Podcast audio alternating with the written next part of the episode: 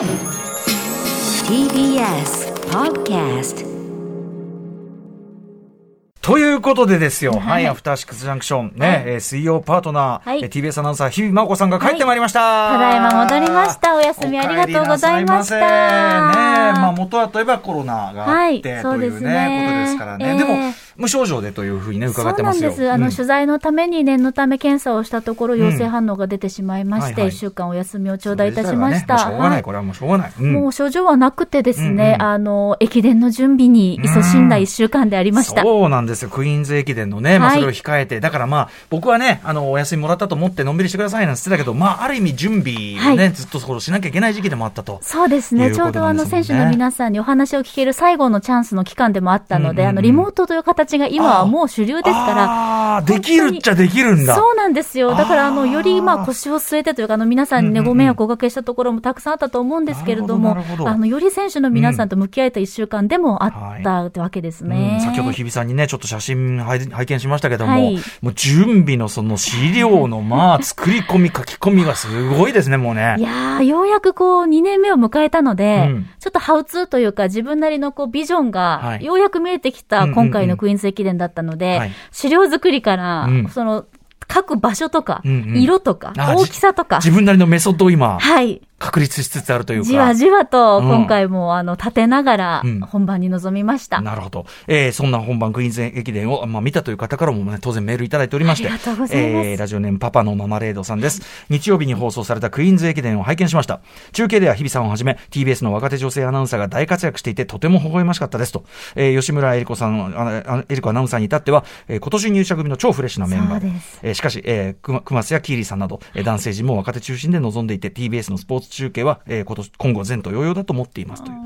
やがて日比さんを中心とした女 性, 女性アナウンサーだけでチームを組んでクイーンズ駅伝をはじめとしたスポーツの中継を楽しめる日もそう遠くない時期に訪れるのではないでしょうか。期待していますという話でございました。いつもありがとうございます。嬉しい限りです。です、ね、まあ、去年その日比さんが、まあ、はい、切り開いたというか久々に、はい、あの女性の、まあ、実況ということで、そうですね、まあね、 今, 今までなんでなかったんだって話はあるんだけど、まあ、改めてその、まあ、ノウハウも含めて、はい、改めて日比さんがまず先陣切って、いやいやいや、そして後から後から頼もしい後輩たち、後輩たちが手を挙げてくれて、はい、うん、そうなんです。今年はさんにんで、うん、中継所というのはまあろく区間がある よんじゅうにてんいちきゅうご キロクイーンズ駅伝なんですけれども、うん、ですから中継所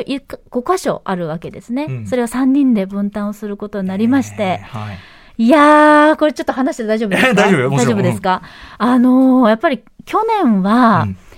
怖かったたんですね、本番前。まあね。やっぱり女性で中継所を多分 ティービーエス の放送では初めてだったので、うんうんうんうん、まあ何事にもこう、うん、最初が肝心というか、まあそれはね、もうやめましょうっていう選択肢ももちろん目の前にある中でやらせてもらった。そんな理不尽があるかと思うけど、まあそれはわかる。うんうんうん、まあ可能性としてはあったっていう中だったので、うんうんうん、正直本当に本番の前日とかも、はい、うん、楽しみだなとか、うん、あれやりたいこれやりたいみたいな、うんうんうん、こう挑戦というよりかは、はい、まあ、恐怖心が正直あったんですよね。しかも中継所の実況なんて、うん、もうさ、その場になんなきゃ絶対に何もわかんない。実際めちゃくちゃ団子でね来ちゃってってなりました。そうなんですよ。どんなあの同じことが起きることはまずないですし、うん、はい、本番を迎えてみないと、うんうん、絶対に分からない。もうできることはたくさんあるんですけど、うんうん、準備はして天命を待つというかね、はい、ある意味ね。本当に、はい。うん、で迎えた去年だったのと比べて、はい、うんうん、もう今年は楽しみで仕方がなくて、えー、あ、本当、本番前、それはすごい、まあ、準備もしっかりできたっていう自信も一つあったと思うんですけど、うんうん、なんかこうやっぱり篠原アナウンサーと佐々木アナウンサーが隣にいるっていう女性アナウンサーでさんにんでつなげるんだっていうのが喜びを超えてやっぱりすごい自信になっていて、うんうんうん、うん、一人じゃないっていうのは、うんうん、駅伝と同じく、うん、助けをつなぐ強さみたいなものを実況の我々も感じることができましたし、うんうん、はい、もうめちゃくちゃ楽しみだからテンション上がりすぎちゃって、ああ、そう、それは何よりだね。抑えるので必死であのなんか熊崎くんからちょっとちらりと聞いたのは、はい、あの中継のそのなんていうかな、そのつなぎ方のシステムをちょっとだけ、まああの今回模索というかな、新しいやり方で、はい、あの一旦そのなんかメインのところに戻さないで、うんうん、第一中継者のまあ熊崎くん、まあ、まさにね、あの熊崎くんのその第一中継者から直でその、えー、じゅっキロの方そちらの方に行くというあれで、はい、だから熊崎くんがすごい気にしてたのはもうテンション最高潮のままバトンを、ね、うん、ねある意味助け渡すから、うんうんはい、あのそこやりづらくなかったかなってすごくね、うんうん、月曜も気にされてたんですけど、はい、でもねテンション続くのは別に悪いことじゃないね。見る側はね、そうですね、もう本当にまさに助けをこうマイクの助けを渡されたという感じで勢いのままに、うんうん、だからまあ本当に正直なこと言えばもうちょっと抑えるべきだったのかなとかも反省は尽きない中ではあるんですけど、うんうんはいはい、やりづらいとかは思ったことなく、うんうんまあ、本当に選手の皆さんの走りが素晴らしい走りの数々で、うんはい、実際、ね、めちゃくちゃ盛り上がりどころもいっぱいあったわけですからもう名場面の数々だったので、うんうん、なんかもう単純にレースをこう楽しみながら、はい、その疾走感というのは今年は本当に全身で感じることができたので、うんうんうん、そのなんだろうな女性アナウンサーだからみたいな、うん、マイナスなこうなんていうんだろう、うんうん、ネガティブな恐怖心というのは、うんうん、今年は全くなかったというか、うん、なんです去年そんなこと思ってたんだろうって、うんうんまあ、たった一人だったから当然ねそれはそうだけど、はい、思ったくらいよかったですね。じゃあねその、うん、去年があって今年があって、はい、今年も大成功に終わってるわけだから、まあ、間違いなくもうこれはねあのたすきまた、あ、さっきからバトンというところをたすきと言い直してるあのたすきがつながっていくことは間違いなくなったわけだからいやそうですね、うん、ようやく時間はかかりましたけれども本当にこうやればできるというか、うんうん、やってみなきゃわからないってことが本当にたくさんあるなと、うんうん、女性アナウンサーでもできるんだっていうのを、はい、一つ一つみんなでこう証明できたる、うんできたっていうのがすごく嬉しかったですし、うんはい、何よりも選手の皆さんが楽しみにしてくださって、うんうんうん、なんで女性アナウンサーでいいじゃん、うんうん、みたいな、まあ、当然我々からすればそれはねなんでだよって思うから全然いいじゃん、うん、っていうかむしろやって楽しみっていう声を本当にたくさん今回も聞くことができたので、ねはい、すごく自信になりました、うんはい、いやとにかくあのお疲れ様でした。いやいやいやとはいえもう本当にいよいよスタートだと思ってるので、まあこれはね、はい、はい、これ、ね、ここからこう名人になっていくためにあまりにまだまだ、うんはい、あのひよっこもはや卵にひびが入ったぐらいみたいな感じなので、いやいやいやうんうんうん、はい引き続き職人芸として仲間を増やしながら、うん、これがあんな日もあったね初めてで怯えてた日があったねっていう日が来ることが次のゴールですかね。はい、間違いなく、うん、もうでもそうなってると思いますよ。その第一歩を踏む、ね、踏み出されてると思いますからね。頑張りたいと思います。はいということで。今日はねもう日比さんにいろいろお願いしなきゃいけないんでございまして、ね、はいこの後推薦図書もありますし、はい、そしてそういう意味ではねキャスターとして大先輩この後ねお越しいただきますからもうなんて光栄な日なんでしょう安藤優子さんお越しいただきますんで、はい、はい、そちらも含めて、えー、楽しみにしていただきたいと思います、はい、アフターシックスジャンクション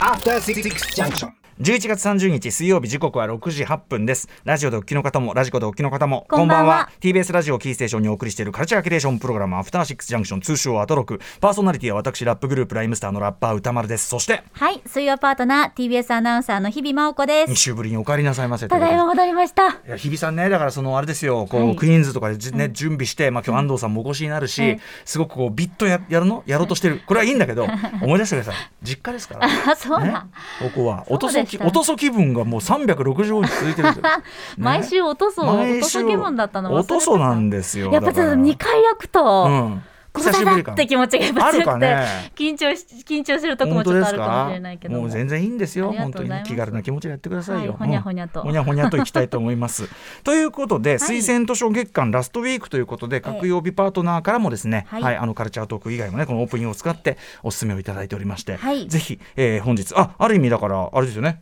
日比さんで今日で一区切りという感じですよ。そうですね。でも明日明日はもうついたちでしょ。まあ早い。でついたちになってだから私の推薦図書はもうついたちなんで、はいはい、もうそれはも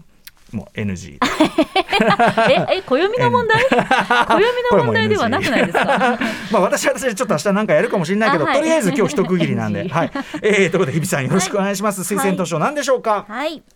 ブレイディ・ミカコ著両手にトカレフです、はいレイリー美香子さん、はい、あの番組もねお越しいただきましたけど、はい、うん、あのいつもねあの新刊が出るたびにお越しいただいて、うん、イギリスのこうリアルなところをいろいろと教えていただいているブレイディさんですけれども、うんはい、今回は合ってるよね小説が初めて、うん、初ということで今までは、ねまあはい、エッセイというのかなそうですよね、あのーまあ、す, すごく注目をされていたあの小説長編小説ということで、うん、私もあの出版をすごく楽しみにしていまして、はい、あのツタヤでサイン入りをあそうなんだゲットしたのでちょっと丁寧に丁寧に読んでおりまして、うんうん、ちょっとぜひこれを紹介したいなと思ってご紹介いたします、はい、ポプラ社から出ています税込みせんろっぴゃくごじゅうえんにせんにじゅうにねんのろくがつに発売されたものなんですが、はいえー、物語簡単な概要ですけれども、うんえー、イギリスに住んでいるじゅうよんさいのミアこの子はですねあのお母さんが、まあ、ちょっとドラッグだったりお酒とかに依存していてなかなかお家があえー、貧困な状況の中で、うんうんえー、生きているという美和さん、えー、短くなった制服のスカートを履き図書館の前に立っていた。そこで出会ったのは金子文子という日本の方の自伝でした。文、うん、子は別の世界を見ることができる稀有な人だったといいます。本を夢中で読み進めるためにイギリスに住んでいる美和は同級生の誰よりも文子が近くに感じられた。一方、学校では自分の重い現実を誰にも話してはいけないと思っていた、うん、けれど同級生のウィルにラップのリリックを書いてほしいと頼まれたことで彼女の世界は少しずつ変わり始める。ラップが出てくるんですね。そうなんですよ、うんうん、このラップが非常に重要なんですけれども、うんうんまあ、今ご紹介したようにこのイギリスで暮らす、えー、ミヤ弟もいるということであのお母さんがもうほとんどこう面倒が見られないような状況でほぼヤングケアラーであるというミヤなんですけれども、うんまあ、たまたま図書館にいたなんだか怪しいおじさんにこれを読んでごらんって言われたのが日本に住んでいた女性の自伝、ひゃくねんくらい前ということで金子文子さん実在のですねこれ。そうなんです、うん、はい、実在されている方だったということなんですけれども、はい、でそこで日本とイギリスという時代も時間も場所も離れているふたりが、うん、やはりこの苦しい状況の中で生きなければいけない、子供として生き抜かなければいけないという状況が、うんうん不思議とリンクしていくところがあって、はい、なかなかミアも周りの子供だけではなくて大人たちにも心を開けないという中で、うん、文子が何とか生きようとするというところにこう、うん、どんどん共感をしていくという、うんうん、あのところがすごくこう胸の奥がこう締め付けられるような言葉がたくさんあって、はい、でも現実をね前にその要するに全く違う国の、うん、違う時代の女性が書いたものがそのなんていうかなドアを開いていくというか そうなんです。それってすごいいいっていうかさ、まあうん、いい話だよ。本当になんか奇跡のような遠くて近い存在を、うんうんまあ、ミアは、ミアは見つけることができたわけですけれども、はいはい、あ引用のページを私今閉じちゃった、うん、やっぱりちょっと今日そわそわしてるわ全然いいですよ、うんうん、ちょっとある場面をちょっと引用させていただきます。文子の話と文子の自伝とミヤのお話というのがまあ交互に出てくるんですね、うんうんうん、ミヤが文子のお話を読むというシーンの中で、まあ、文子の話もどんどん展開していくので、うん、同時にお話が進んでいくんですけれども、うん、文子のその自伝の中の一部分です。文子はまあ遠い場所に住んでいる祖母に引き取られた養女として引き取られるんですけれども、まあ、非常にそこでも貧困を背景とした苦しい生活を強いげられるんですね、うん何もしていない時でさえビクビク怯え祖母に叱られないために生きていた。祖母は私から私を取り上げたのである。子供であるという牢獄、私はその中を生きていた、うん、こういった文を読んだミヤのシーンに行きます。子供であるという牢獄、それは自分たちのような子供にあるとミヤは思った。ソーシャルに連れて行かれないよういつもビクビクして暮らさなければならない。そしてもし保護されてしまったらどこの町の施設や里親に預けられるかわからない。兄弟姉妹だって引き離される、うんあのまあ、このように現実がしっかりと描かれているのはブレイディさんだからこそ、うん、イギリスのリアル、うん、イギリスの子どもたちのこういい面も悪い面も悪い面といっても悪いとは捉えられないような現実をしっかりブレイディさんはこれまでご覧になってきたからこそ小説としてリアルに切実に描けるんだなというのをすごく感じて、小説ではあるんですけれども、まあ、ドキュメンタリーのように私は感じました。で、そういった中でミヤはそのリアルな言葉を紡ぐことができる唯一心を解放して信じられるのがラップのリリックであるという、うんね、だからあの本という過去の本というのが、うん、その彼彼女のその自分は一人ではないというかね、うん、あの実はということもなんか世界に対する目を開く窓になり、うん、そしてそこから自分の言葉を発する手段としてラップのリリックがあるっていう、うんまあ、まさに文学とか表現とかっていうのを根源に迫るような実は話ですよね、これね。そうなんです。だからミヤがリリックを書くことで自分を肯定し、それを誰かに聞いてもらって、うん、いいねって、うん、かっこいいねって言われることで、うんこんなに救いのない、うん、助けてくれない、誰も信じられないという中でもリリックがあれば生きていける、うんうん、ラップがあれば信じられるっていう、うん、ミヤのその姿が本当にかっこよくて切実で、うんうんうんうん、確かでもブレイディさんも実際にあのラップをしている、うん、あの子がいるっていうことを前回 ね, ね、はいはい、教えていただいたのがあって、はい、やっぱそういった彼ら彼女らの姿というのが、うんうん、このミヤであったり、まあ、文子と向き合うミヤの気持ちというのにリアルに描写されているので、うん、あの本当にすごく考えさせられる一冊になっていました。同時にやっぱりそのブレイディさんのね、あの元々のエッセイもそうだけど、うん、こうなんかこう聞くだにでもその爽やかなある種これだったら青春小説っていうか、うんはい、でもあるってことですかね。そうなんです。あのまあなんだろうなじゅう代の子供らしい、うん、こうシーンもありながら、まあ、ずっと、うんあの苦しいシーンの中でも生きる希望を見出していく、うん、あの前向きな気持ちになれるという場面ももちろんありますし、うん、あのこれはこれですね、未来や小説大賞、うん、高校生が選ぶ掛川文学賞にノミネートされているということで、うんうん、あの本当に子どもたちも、うん、あの自然とこの小説を読むことで、まあ、リアルな現状を知りながらも、はい、あの宮に文子に思いを馳せるっていう、うん、こう本当になんか幅広い世代に読んでもらえる一冊だなというふうに思いました、うん、面白いですよね。だからそのミアっていう、まあ、もちろん架空のそのイギリスのその女の子の話が今度はこの日本にいる例えばティーンエイジャーの、はいまあ、救いになるかもしれないし何かのドアになるかもしれないみたいな、うん話ですもんね、はい、とっても読みやすい一冊、うん、さすがブレイディさんといったところでブレイディさん読、はいね、文うまくて読みやすいんだろうな、はい、これがまたねユーマもちゃんとあってねまたね、はい、この表情もすごく可愛いので、うんいいねはい、スカイブルーとビビッドな黄色で、うん、ミヤとフミコが書かれているこの一冊もってことはこれ両手にトカレフとはこれやっぱりラップのリリックの一節だったりするんでしょうか。さすがです。ちょっと読んでみていただきたい。あそういうことですか。これがこのタイトルは、うんまあ、最後の方に、うん、なるほどっていう、 こうどうしても忘れられない言葉になります、うんうん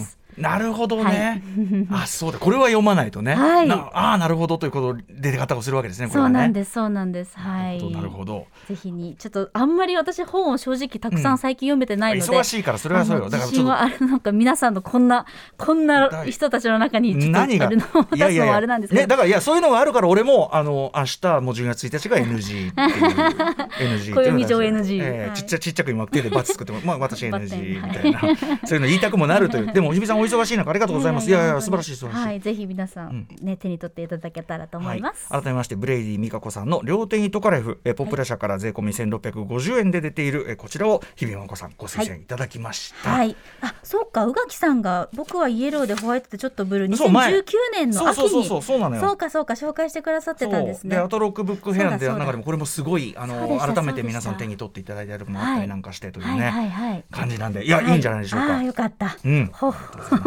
ここからほうだよねここからしかもこれ推薦図書のたすきが渡るのは安藤優子さんですから、ね、いやーね大鳥安藤優子さんそうです大鳥でお越しいただけるの、うん、なんてねこの初めてお越しいただく方にこの無用のプレッシャーというかハードルをねこう上げてるってあれですけどもはいあの楽しみですよね。そもそもあの安藤さん今回お招きしようと思ったのは安藤さんの著書を、はい、あの私が読んで田村さんから、はいはい、おすすめしていただいためちゃめちゃすごいんだよみたいな話で、うんうんうん、そこからだったんで、まあ、ある意味こう本がつなぐと言いましょうか、ね、そうですね感じでございます。本から本につながっています、うんはいということで日比さん、まあ、お忙しい中ありがとうございます。いえいえいえナイスナイスプレゼンでございました。ありがとうございましたさはい、えー、本日のメニュー紹介しておきましょう。アフターシックスジャンクションですということでこの後すぐはおすすめの一冊を紹介してもらうアトロク推薦図書月間です。本日が最終日今夜はキャスタージャーナリストの安藤優子さんお越しいただきます。まさかお越しいただけるとは。そしてしちじからは日帰りでライブや ディージェー プレイをお送りする音楽コーナーライブ&ダイレクトです。今夜のアーティストはこちらすごい歌詞なんだけどね、うんえー、先週よんまいめのフルアルバムマママママをリリースした京都が生んだ、えー、明らかな奇才ギリシャラブが番組初登場です、うん、そしてはいしちじよんじゅうごふん頃からは新概念提唱型投稿コーナーあなたの映画館での思い出や体験談をご紹介シアター一期一会です。そしてはちじ台の特集コーナービヨンドザカルチャーはこちら映画マッドゴッド公開記念